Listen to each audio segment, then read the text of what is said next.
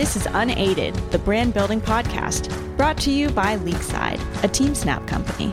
Get ready to learn about brand marketing strategy from the experts. Here's your host, Evan Brandoff.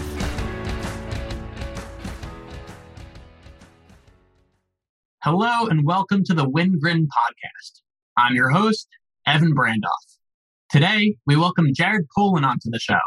Jared is the CEO of FroKnowsPhoto.com. Jared has built a massive YouTube and social following and helps over 1 million people improve their photography skills. Let's get started. Jared, thanks so much for coming on the show today. Thank you for having me. So, first off, most importantly, how's bowling season going? We have one week under our belt from last week. My average was in the high 180s and it's proceeded to drop down to probably 178 or 179 when I go back next week. I was in the zone for a while. I really, I've made a tweak. I made a change. I was hovering around 210 for a minute. What happens is you miss spares. And then when you don't stack strikes, when you're not stacking strikes on strikes, but for a while I was, I started with six in one game and then got scared. And then it was going well. One day I'll build a bowling alley in a property I own, but that's a goal for the future. What was the tweak? The tweak was I stopped riding the left, right? So I stopped starting on the left side and I moved over right of center and I started to throw out towards the second and third board and it would hug and then come back in. So I was throwing cross to come back instead of just trying to throw straight and then have it hook over off the left hand side. So that tweak that tweak really exploded it because I was just crushing the pocket better. So Jared and I met in a bowling league a couple years ago now, maybe three years ago. And I would say you always score well, but there are two things that you are consistently the top at in our league. Best, what do you think? Yeah.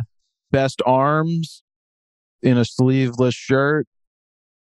And, yeah, sort of. Yes, that's and, one. And, oh, you're going to say how hard I throw the ball? How hard you throw the ball, and I was going to say style. Yeah. I love it that you guys are consistently repping the I shoot raw. Yeah, uh, we try.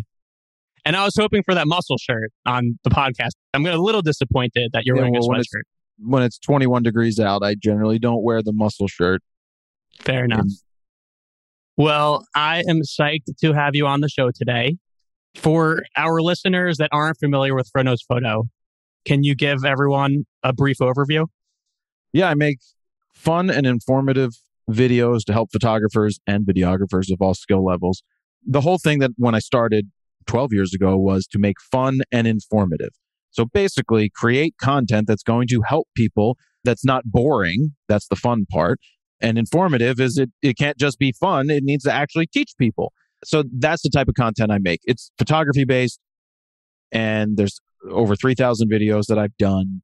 And it's about helping you become a better photographer. And it's not some boring, right? It's not the boring stuff that you're used to sitting through in school. We physically show you watch me on photo shoots. You get to look through my camera because I record my electronic viewfinder. So you see exactly what I see as I zoom, as I move, as I change my settings. You get to see it all. And so I like to teach as if it was like Mr. Rogers and Bob Ross with this mix of Howard Stern in there so that it keeps it cranking. I love it. So if there was a drop down menu where you just had to choose one or out of photographer, content creator, teacher, what would you say you are? What's your superpower? Well, if people ask me what I do, I'm a photographer who so happens to make YouTube videos at this point. But it's a lot more than all of that as a creative and a business owner, you are a marketer, a brander, an advertiser, you're a ad buyer, you're a ad seller, right? Because we sell all of this stuff. So it's more like a creative agency all wrapped up in one. So I'm my own creative agency for my own brand, right? Because I get people that come along and like, oh, would you be able to work with us on making content and doing what you do for us? And I'm like, no, no, because we don't take jobs from other people everything that we do is for us. When I say we, I have two employees full time. One's a mainly does editing. Another is an editor, a producer, a shooter, audio, video engineer. He does it all. We call him a preditor because they do everything. And so we don't work for other people because we're working for the brand Right. to make our content. Yeah. And you've done such a great job at doing that. And I'm excited to dive more into FroKnowsPhoto. I want to take a step back before we do it. But to that point, if a brand has a lucrative enough offer, what is the reason that you wouldn't entertain doing what you've done for your own brand? take away from my productivity. Yeah. If I had three other editors sitting on the side and other shooters that I could go direct and brainstorm and have them go create, that's a different story. Right. But if we start deviating from what makes us successful in our world, then we're taking away from creating content here to just trade time for dollars. And you know what they say in business when you're trading time for dollars. It's not what I want to do. Now, with that being said, we do have companies and brands that come to us that would like to throw big money at us to promote something.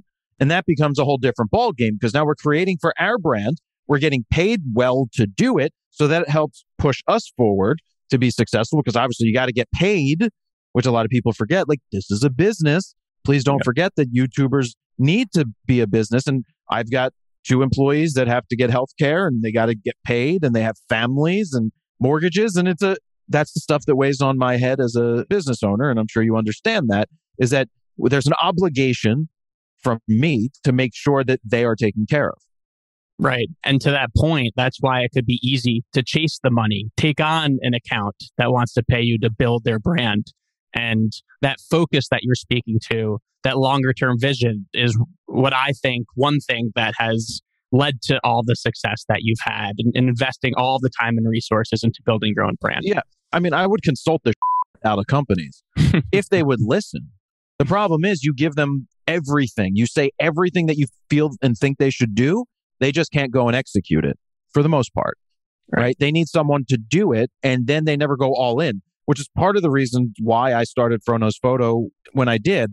Before that, in the mid 2000s, 2006, five, six, seven, I was working with bands, low level bands, doing social media before social media was even a thing, right? Before it was even a, I was out on tour with Perry Farrell, and he's not a low level band, but I was out on tour with Perry, and my job was to help him get more spins on MySpace, Hmm. right? You weren't old enough for that, but MySpace, you would go on, they added the music player, and it would count, right? Every time there was a play.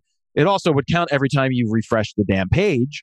So it wasn't exactly perfect analytics, but we took them from 300 a day to 3,000.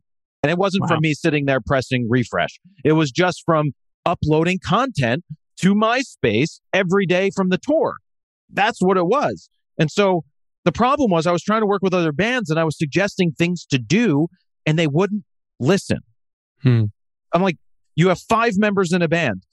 All right, you love photography, you like food, you love music, you love movies, and then you like something else. So I'm like, one day a week, all I ask is you to make one piece of content for me a week, and we will post it on your website. And each week you do that, right? You only need to Right. do one thing. That's four pieces of content a month for each of you, but that equals a lot of content five days a week to keep people interested in coming back for more. And they never listened. So I did it myself. And that's what it came down to. I'm like, you know what? These guys aren't going to listen. I'm just going to figure it out and do all the things that I thought would work and try to implement it for myself.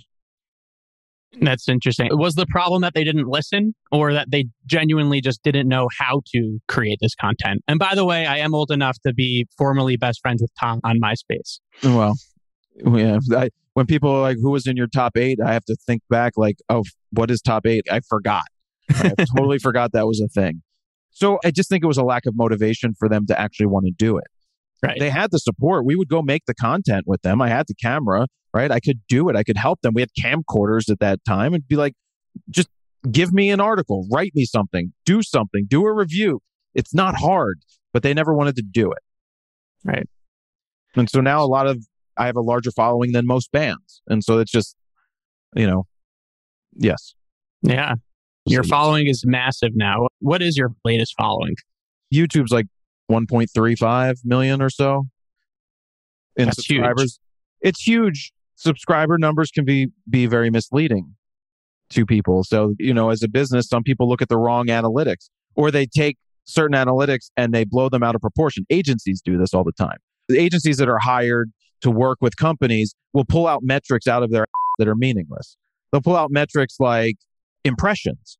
There were 100 million impressions on this. I was like, right. What about conversions?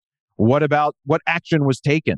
Right? They just love pulling out to make it seem bloated and inflated that they actually did something. So they make up these metrics and it's meaningless.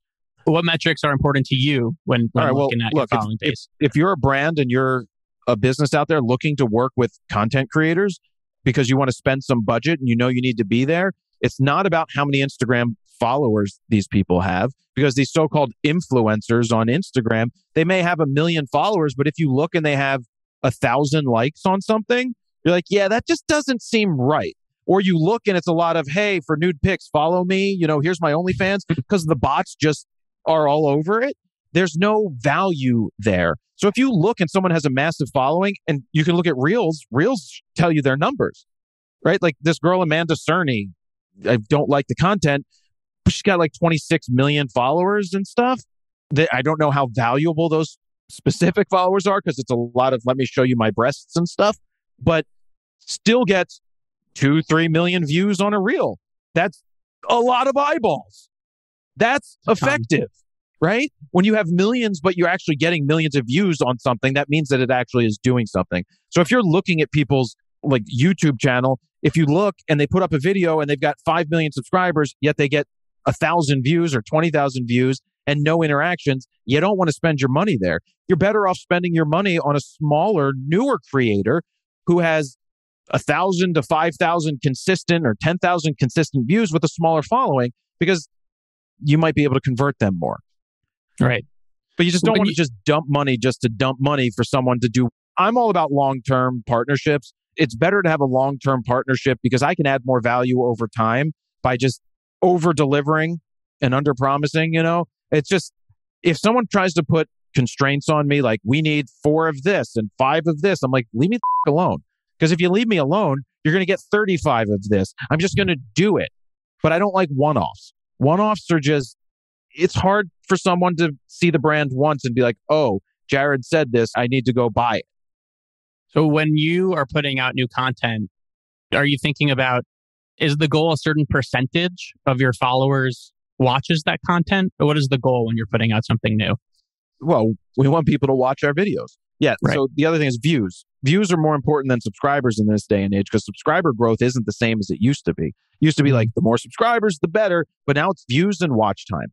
The metrics we want to see, we want to see how many people watch the video.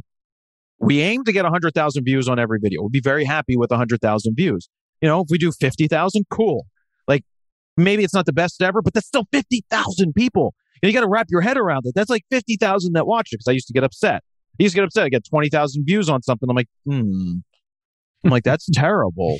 But then you have to remember that's 20,000 people that watched your content. So we go for views, but also watch time. Watch time is a metric that's super important and YouTube looks at as a very high impact metric. If you have people click on your video, but drop off after 30 seconds because you're not delivering any value to them, then YouTube's going to be like, well, this is garbage. We're not going to promote it out into the, the universe, into the system. But we do Photo News Fix, which is a news show. It's six to seven minutes long. It's three news stories. It gets 70% watch through. It's straight across the metric. You know, you always get a little dip at the beginning, a down dip because nobody just, people click and then leave for whatever reason, yeah. but it's straight across. And if you have a metric that is straight across for watch time, that means nobody is leaving. Mm. They watch it. So anybody that starts it basically finishes watching that video. So that's an unbelievable piece of content. It averages 100,000 views. I have a plug that can be dedicated in the beginning that we can generate revenue from, and it gets great watch time. That's interesting. So, does, just so I understand the algorithm correctly, does watch time, consistent watch time, is that what yields the algorithm sharing your video more oh, and therefore getting more views? no one knows how this Fair. all works. It's always changing. There's always tweaks to be made. That's why people that chase hacks for algorithms are going to lose. It's a long game. So if you make quality, consistent content that people engage with, you're going to get a, a, leg up versus people that just chase the algorithm. It's better. You know, I didn't have a video have a million views until like seven years in. I think it was better that I had a slow build because I didn't want to just, I'm not chasing a million every time. So the important metrics are watch time and click through rate. So if you have a video that's getting clicked on a lot and people are watching it for a longer amount of time, YouTube turns around and recommends that to more people. If you have a video that people click on and then abandon quickly, YouTube goes, your click through rate is dropping. We're not going to show this to anybody else because this is content. Maybe you need to think about doing something else. Right. They say it nicer, but it still means exactly that. Right. You know, comments, people commenting, people sharing. It's the Hitting fun- that like fun- button. it's- so we don't know if the like button actually has any algorithmic backing because they got rid of the dislike just for one single dislike button. There's people that say the like button is not tied in with anything for giving you more value. It's just a metric that people can see. Hmm. But nobody But- really knows. Yeah. I'm trying to understand why the like button wouldn't be used in the algorithm. I don't know why either, but it's like why was the dislike button at the time wasn't a part of it. It was more of a way to show people that oh this video has a thousand likes and only 14 dislikes to show someone that the video is good.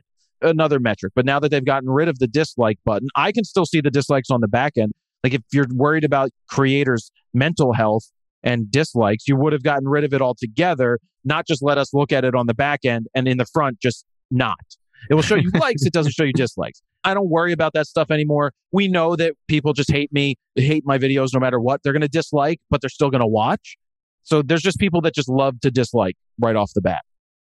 Well, I assume it must take you so much time to come up with consistent content that is quality and yields a 70% watch time. How much time do you spend each week creating content? Not as much as I used to, because I used to put out a video a day. A couple years ago, we made the conscious effort and change to do less content, but better quality. Mm-hmm. we made a focus on better thumbnails and better titles because before I was like, well, this is what the video is about. So let's just call it that. But that's not clicky enough for people to just engage with right away. So we incorporate as people will call it clickbait, but I will tell you it's not clickbait if it delivers. It's Right. just a good headline. And I always come back to the Titanic. The headline on the newspaper was Titanic sinks 1500 dead. Right? Is that clickbait? It's a good headline. You're going to open up the newspaper to read more. And if the newspaper you opened it up and it's like the 1500 dead were plants, right? Then you'd be like, you tricked me into clicking on this. So, yes, in terms of your question, though, we try to do two to three videos a week to put out. Some of them start the process, uh, you know, like a couple weeks. Like I, on the set behind me, I might film a script. That's where I do a lot of scripted stuff. That will get recorded and then sit in the can until we can edit it. Photo News Fix is edited every week. So that's a weekly show. That takes a day and a half for my editor to do. I write, so, so for him to edit. I write the script myself and then I go down to my set downstairs and I flick on all the light and record myself. And then my editor comes and gets the card or I upload it and he downloads it and he edits. And then my other guy is out doing other videos at the same time. The goal is to two to three videos a week. Sometimes I can make simple, easy videos that may get, they're not big videos. They're maybe 40 or 50,000 type views. Generally would call that like a filler piece of content, but it still has value. We call that like a critique. I'll do a rapid fire critique of people's 10 best photos that they submitted and I'll do a critique and I'll give some information like here's what I would do, here's how I would change my settings. There's a lot of good value there. It's just not clickbaity for hundreds of thousands of people to watch. It's Right. just not. But when 40 or 50,000 people watch it, it's still good. So, what comes first, the headline or the content in the video? Right. That's a good question. It depends on the video. So sometimes we'll come up with a good title and we'll build a video, we'll craft a video around it. Mm-hmm. Other times it's, you know, like Nikon comes out with the Z9, the title is going to write itself. Nikon Z9 or official Nikon Z9 preview, stuff like that. That writes itself. But we make a conscious effort to sit there and come up with 10, 15, 20 titles before we narrow it down to the one that we're going to use. And it helps to type these out. Steven, my other guy, my editor, we I'll write up titles then I'll bounce them off of him, or we'll sit there and I just write everything down that comes to mind, whether it's good, bad, or indifferent. Because what happens is he might say something that triggers something in my brain, and I'm like, okay, let's go with that word and then change this out and then do that. It works. Like it really works. You have to use psychology to just grab people. But with that being said, you can't just be chasing clickbait all the time. Because if you title something that has nothing to do like that it works, right? You get a lot of clicks, but do you get a lot of long-term views off the video? So if you don't have keywords and tags in the video that are going to be searched out in the future, then that video is dead after right. it gets those initial views after a couple days. So we have different types of content. Photo News Fix is not meant to live on past a week. It's a weekly show. It's meant to grab you fast, get you to watch it, enjoy it, get 100,000 views, and then it will trickle with a couple more later. We do something called a user guide where someone gets a new camera and I take the new basic camera, I sit and you watch me go through the menu system and I explain how I would set up this camera. And if it's a beginner camera, I'm talking to people as if they've never had a camera before because usually the people buying that don't. So I make it as simple as possible and explain it. And that video may be an hour long, right? So it, the watch time will be 15, 20 minutes, but it's not about that. It's about helping people set up their camera and get introduced to my world on YouTube. So they're going to find me because they're going to search out that camera. That video is going to do really bad in the first month. Really bad. First month, maybe first two months, maybe first six months. But what happens is those lower end cameras, there's so many of them. They end up at Walmart. They end up at Costco. They end up being sold for 400 bucks, right? They're not super expensive. So it's an impulse buy for some, some. And then they search YouTube and they find me. So those videos over a five, six, seven year period can have over a million views. So it's a long burn. We know that people enter my sphere and subscribe the most from those basic educational videos. And so there's different types of content that we make, which are geared towards different types of, we'll call them funnels for people to get into my ecosystem.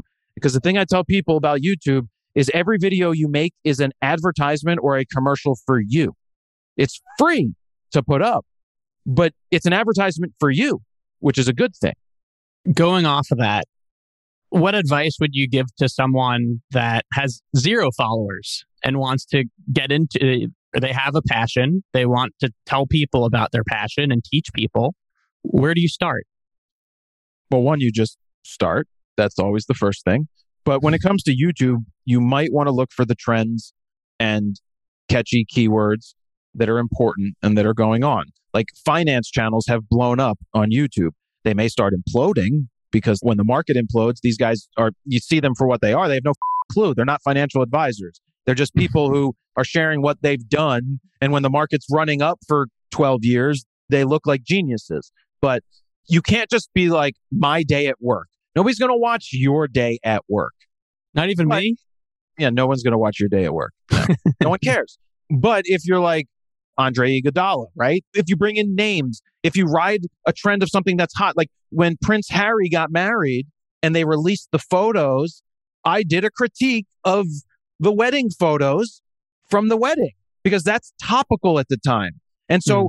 It's like three, 400,000 views because people were interested in, may not have been interested in photography, what I had to say, but they were searching for Prince Harry and wedding photos and Meghan's photos, right? So if you can latch onto something that is topical and you have some value to give and you give it and people watch and they start to like it, it's one thing to do it once, but you need to follow it up consistently.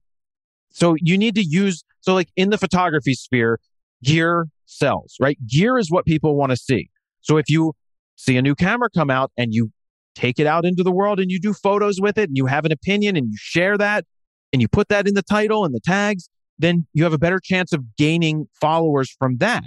And once you gain followers, then you can start branching off into the other content that may not be as click worthy, but is still valuable. Right. So it's a lot of work. Of course, it's a lot of work to do it. And don't think that you'll put out one, two, three videos and be super successful. There have been people that have done that, but this is a slow build. For some, it's a slow build and it's not a six month thing. You got to go all in and you got to go all in for a while. So you have one point, a little over 1.3 million followers now on YouTube. And let's focus on YouTube here for mm-hmm. a second. That's pr- approximately five chunks of 250,000 viewers, right? To get to the 1.3 million. How would you rank the difficulty of acquiring each of those 250,000 chunks? I assume the first 250,000 is the most difficult. Is that right? Well, I mean, the first thousand are the most difficult, but right. when you go back, just what I tell people is everybody starts with zero. I started with zero. The biggest YouTuber started, uh, Mr. Beast started with zero. Mr. Beast struggled for like five years putting out videos before he had like 10,000 subscribers. Who knows? At what point do you pull the plug? At what point do you think, all right, this is not getting any traction? Well, if you're getting like 100 views every video and it's never growing, right. right? If you're not doing something, if all you do is a talking head video, there's no reason someone would watch it. Mm-hmm. And so if you're putting out content, but it's not going anywhere, you're either not doing the right thing and you need to pivot and change to something else and try some other things, or then you do pull the plug. But I'm not talking about pulling the plug after two videos. You need right. to go at it, but you need to be smart and try things. People know what they're doing wrong. They know when they take shortcuts. The person has to know themselves enough to tell themselves they need to do a better job. Mm-hmm. But it's also not super easy. There's no definitive answer because someone can start a YouTube channel today and still be super successful and get 100,000 subscribers and turn it into a business. Right. Do you do any advertising? Do I spend money on ads? No. Zero. It's all organic growth since day one. And we sell product, right? I sell presets. I utilize my videos to promote my own products. So if it's a review of a new camera lens, halfway through the video, it's let me jump in here real quick to show you this picture. And I cut to my computer to show you this picture taken with this lens edited with my Fro Pack 3. And then I like, here's what that looks like. So we take about 45 seconds to 60 seconds in the middle, showing people how the presets work and what they do. And then I cut back to the camera and say, look, if you'd like to pick these up, they're currently on sale, or you could save even more when you get the triple play bundle. Check them out. And it works really well. We sell a ton of that stuff. One thing that a lot of creators don't do is have their own product or promote their own stuff often, right? People are getting your stuff for free. They're not paying to watch my videos. So they'll thank me for all the free content by supporting me. And if someone unsubscribes because they can't handle seeing me do a plug to keep this business going, then I don't want them. They can go away. Or they can just hit the button. There's an arrow key, right? like I tell people, I'm like, if you don't like my plug, there's an arrow key. Hit it three times and you're past it. Jared, when did you get into photography? 13 years old. Was someone else it? Yeah. I was in junior high school. I was at a basketball game watching from the bleachers, and there were these yearbook photographers that were taking pictures of warm ups of the players just standing around. And in my head, that didn't seem right. It seemed like they were not shooting things that they should have been shooting, right? There's no action going on. There's no story there. Not that I knew what story or all that meant at the time. And so I borrowed my mom's point shoot camera and took it back to the next game, sat on the baseline, took pictures of basketball, and the timing, even with a point shoot camera, was there right? I knew the moments to capture. These were action shots of players coming up to the basket, going up for layups. I knew, like, it just clicked. It made sense to me that they were doing something wrong. And so instead of telling them that they and were doing it wrong, which is the modern way of doing things, I put my money where my mouth is and I did it myself. And the same thing happened with YouTube. When I started making YouTube videos, one of the, there's multiple reasons why I started, but one reason was I saw this guy had 36,000 views on a video and I completely and utterly disagreed with everything he had to say. And so instead of going to the comments and being like, I could do better, I'm like, I've got a camera that shoots video. I've got something to say. Why don't I do it? And so I did. That was the precipice for doing it. And then I befriended that guy who had that information so I could take his following. And that's why he was European. He was in Europe. And that's why I had a large European following at the very beginning is because I worked with him on his channel. We did some collaboration videos and I built by utilizing his followers at the beginning. Hmm. How many views did your first video get? I have no idea. Back in the day, it was like you'd get 200 views and then it would grow to like 400 and then 900. Then you get a thousand and you get back to 600. And then it was just, Look, I thought I was hot with 5,000 subscribers back in the day. Yeah. I didn't know any different. I just went. I just did it. Yeah, it's impressive. You Every mentioned day. you borrowed your mom's camera. Was she a photographer? She was the one who basically in the family would take pictures when we traveled. She had an early Betamax camcorder in the 80s to film us. She had no formal training. There was a lot of snapshots of us smiling at Disney World and stuff like that. Occasionally, there was a good photojournalistic type shot that I've seen when I've dug through the archives type of stuff because I scanned everything. But no, she was a creative. And so she was always there with a camera. And yeah, I grabbed the camera and I shot. Were you close with your mom? Not as close as I should have been when she died. It's one of the reasons why I started my channel was my mom wanted to learn more about photography and I didn't take the time to say, let's go out and shoot and I'll help you learn the camera better. So I never took that opportunity. And that's one of the regrets. I don't do regrets for anything, but that's the only thing, right? That I didn't take the time to show her that. Like, I don't know what I was doing other than nothing much, where I couldn't have said, hey, it's Saturday. Why don't we go to the park and shoot? Right. Did you shoot that first video before or after she passed? She died in 2008. I didn't start FroKnowsPhoto till 2010. Okay. So it was a long time coming after. It wasn't the reason, like, it's one of the reasons that I look back at on why I do what I do, but it wasn't, it didn't exactly push me at that time to figure it out. I mean, sometimes you just figure it out. I was attempting videos in 2007 or 8, maybe a little later than that, but I didn't have an idea of what I was doing yet. And I did. I posted some videos just trying stuff, but and I had a Squarespace that I started, and I could see that I was getting like 800 to 1,000 unique visitors a day as I was blogging about photography and putting up some content.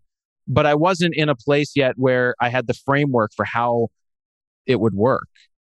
And that took some time. I went to an internet conference, and I think internet conferences are a bunch of and the people that were uh, at this conference were getting their heads blown up with this like you can be successful. You can exploit any niche right? Even if you're not into it you could start a blog on dog walking and all this and my head got blown up at this event as well because i'm like i could do something. I could do this. I could do that.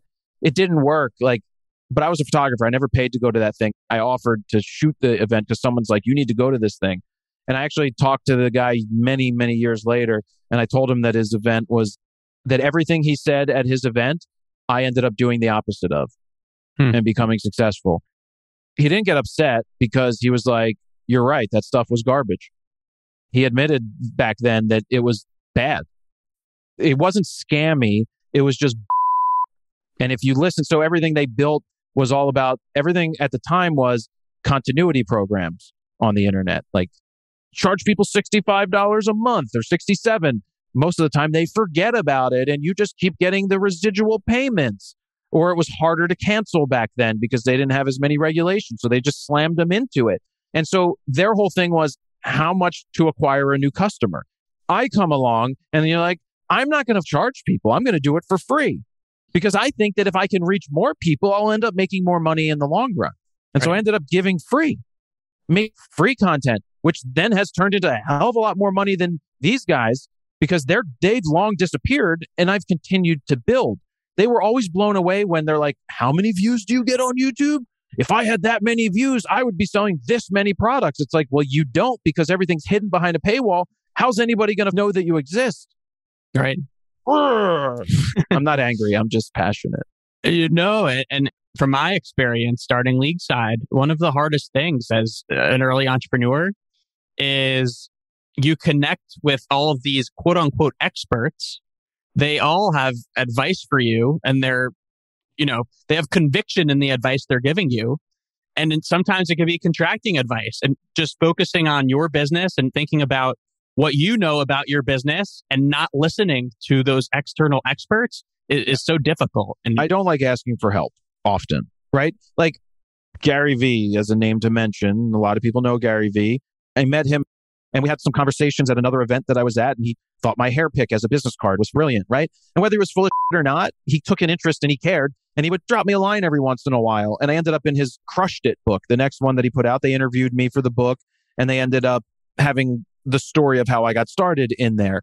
But just because of the hustle culture that was being pushed by Gary may not work for most people. And it's something that was bothering me over the years. And I had to stop following it because I'm like, he's traveling all over the world doing all this stuff. He's so busy. I'm not doing all this. You know, why aren't I doing the same thing? And so it became tiresome. So what I found that has worked the best for me to block out a lot of noise is stop following people that piss me off. And I'm not saying piss me off like I don't like them or anything. It's just prime example, Randy Zuckerberg, Mark's sister, who I sold a picture to back in the day, has become this NFT evangelist because she ended up on a board for something. Did you miss out on Bitcoin 10 years ago? Well, it's at a discount now. And this was before it tumbled to 30,000 again. And it's just like you can get it at a discount. It's just pushing. Man, I did a lot of research into NFTs recently, right? Just to validate my thinking in my brain. I started to watch as many videos and read up on stuff to see if I'm missing something about the whole NFT world. And I'm not missing something about the whole NFT world. I'm not missing it. What I was thinking was legitimate is what's happening.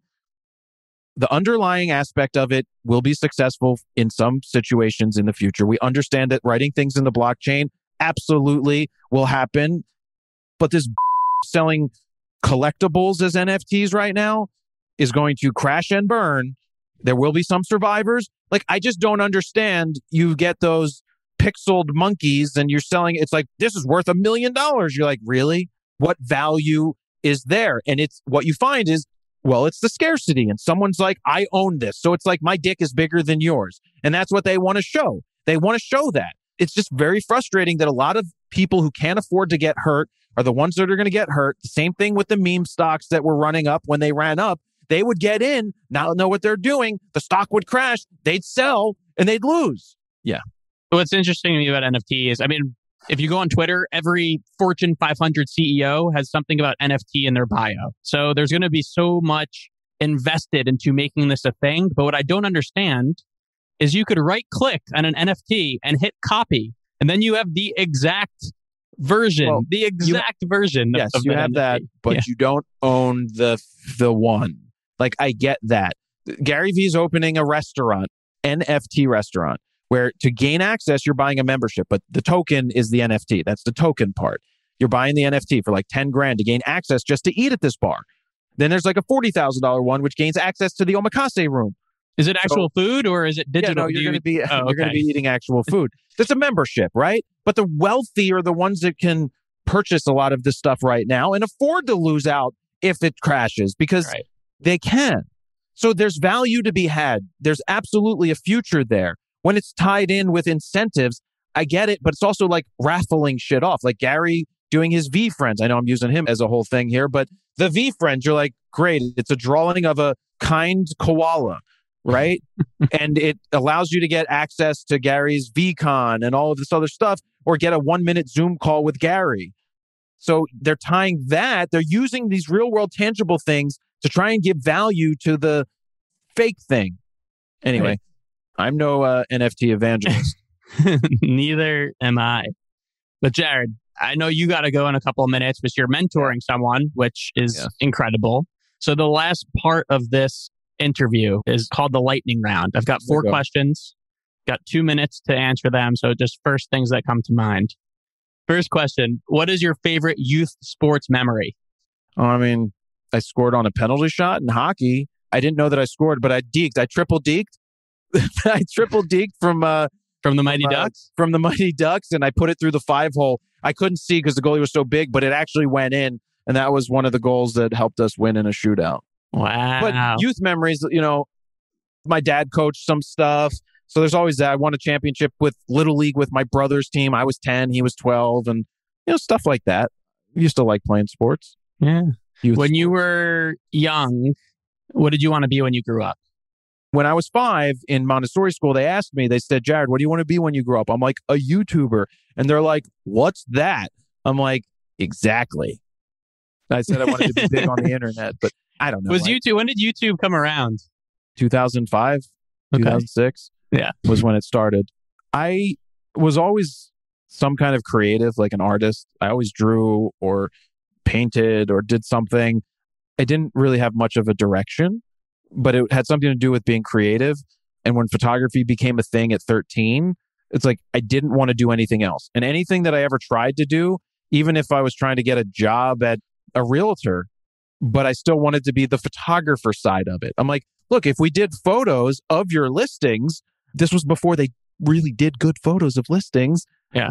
I'm like, if you did this and this, you could sell houses. Like I'm a salesperson. I could sell the out of anything. Right. Right. It, but no, I didn't get that job. But every job, basically, the point I'm trying to say is every job I ever went for, I tried to incorporate my creativity, creative side into it. But Right. I couldn't work for other people anyway. So Right. I watched the Curb episode last night when Larry goes and becomes a car dealer for Oh, a day. Yeah, I need to a, watch that one. It's a good one. It's the first season. It's a throwback. Oh, go all the way back. that show pissed me off because it was so so hard to watch him because you just get so angry. You know, Yeah. but I've watched a lot of the new ones and you're like, oh, it's true. It's funny. it's amazing that it's still going. Jared, what is a brand whose marketing you admire most? Well, I was a big fan of Polaroid. I love Polaroid's advertising. Edwin Land did some tremendous stuff. So Edwin Land used to do these product reveals. Steve Jobs learned a lot of what he did from watching Edwin Land do these product announcements because he would have a camera covered by a cloth, stand there the whole time talking about it, then take the cloth off and like take a picture. And it was developed in 60 seconds. And it was just a whole show. He would do these press conferences. And so what Polaroid did for years until they imploded, and same with Kodak, the colors, the brands, just the marketing that they did. I loved what Polaroid did and I loved what Kodak did.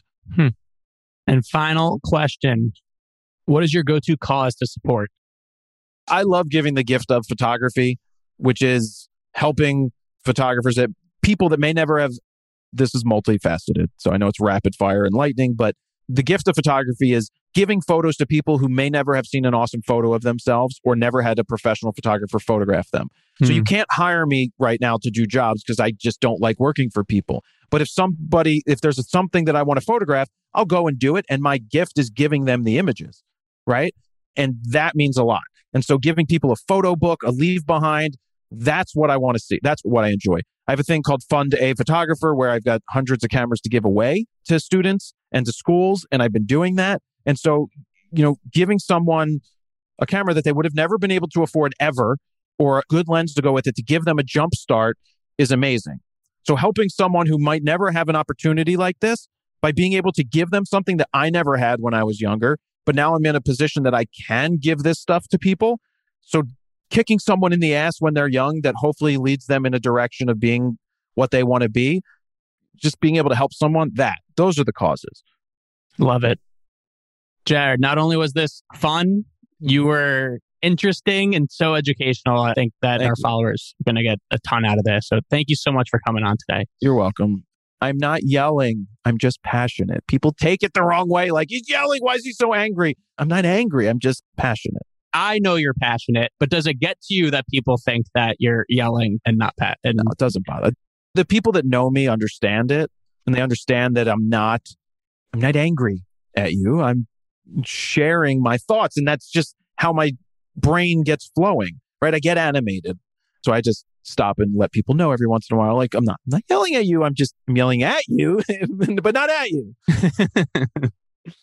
well, I think that animation is part of your personality that has built an incredible brand. So Thank keep doing what you're doing. I'm really excited to see what's next for you. And let's get you back on the show again sometime soon. Sounds good to me. Thank you for listening to today's episode with Jared Polin. As a recap, we discussed how to build an audience on YouTube and other social channels, the importance of consistency when producing content, the metrics that actually matter when measuring the following, and so much more. Thank you for tuning in. I'm Evan Brandoff. See you next time. Play on, everyone.